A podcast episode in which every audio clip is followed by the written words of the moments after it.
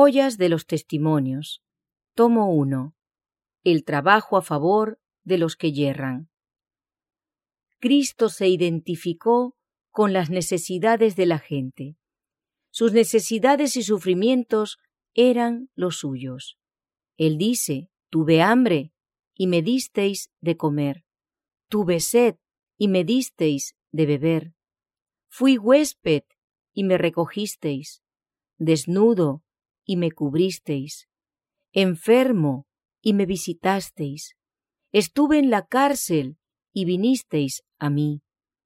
Los siervos de Dios deben tener en su corazón tierno afecto y sincero amor por los discípulos de Cristo.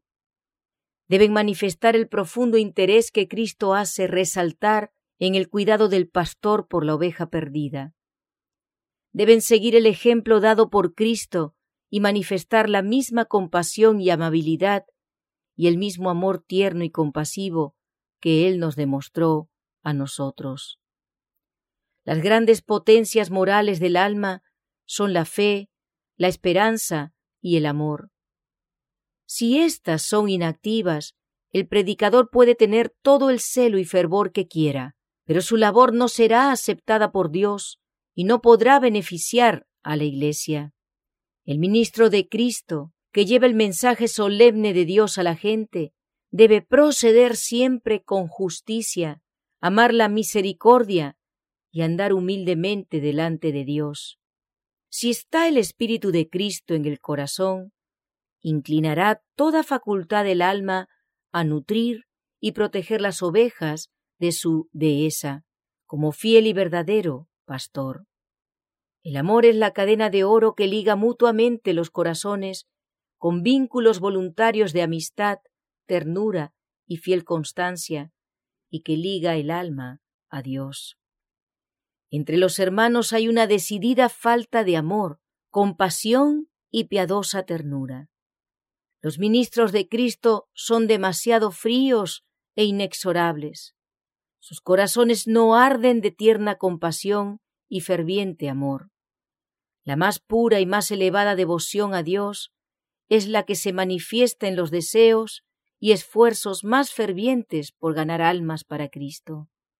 La razón por la cual los ministros que predican la verdad presente no tienen más éxito consiste en que son deficientes, muy deficientes, en fe, esperanza y amor. Todos nosotros tenemos que afrontar y soportar trabajos y conflictos, actos de abnegación y pruebas secretas del corazón. Sentiremos pesar y derramaremos lágrimas por nuestros pecados, sostendremos constantes luchas y vigilias, mezcladas con remordimientos y vergüenza por causa de nuestras deficiencias. No olviden los ministros de la cruz de nuestro Salvador su experiencia en estas cosas, mas tengan siempre presente que son tan solo hombres sujetos a error y a las mismas pasiones que sus hermanos, y que para ayudar a éstos deben ser perseverantes en sus esfuerzos para beneficiarlos, teniendo el corazón lleno de compasión y amor. Deben acercarse al corazón de sus hermanos y ayudarles en aquello en que son débiles y necesitan más ayuda. Los que trabajan en palabra y doctrina deben quebrantar su propio corazón duro, orgulloso e incrédulo, si quieren notar la misma obra en sus hermanos. Cristo lo ha hecho todo para nosotros, porque éramos impotentes, estábamos atados con cadenas de tinieblas, pecado y desesperación, y no podíamos hacer nada por nosotros mismos. Es mediante el ejercicio de la fe, la esperanza y el amor como nos acercamos más y más a la norma de la perfecta santidad. Nuestros hermanos sienten la misma lastimosa necesidad de ayuda que hemos sentido nosotros.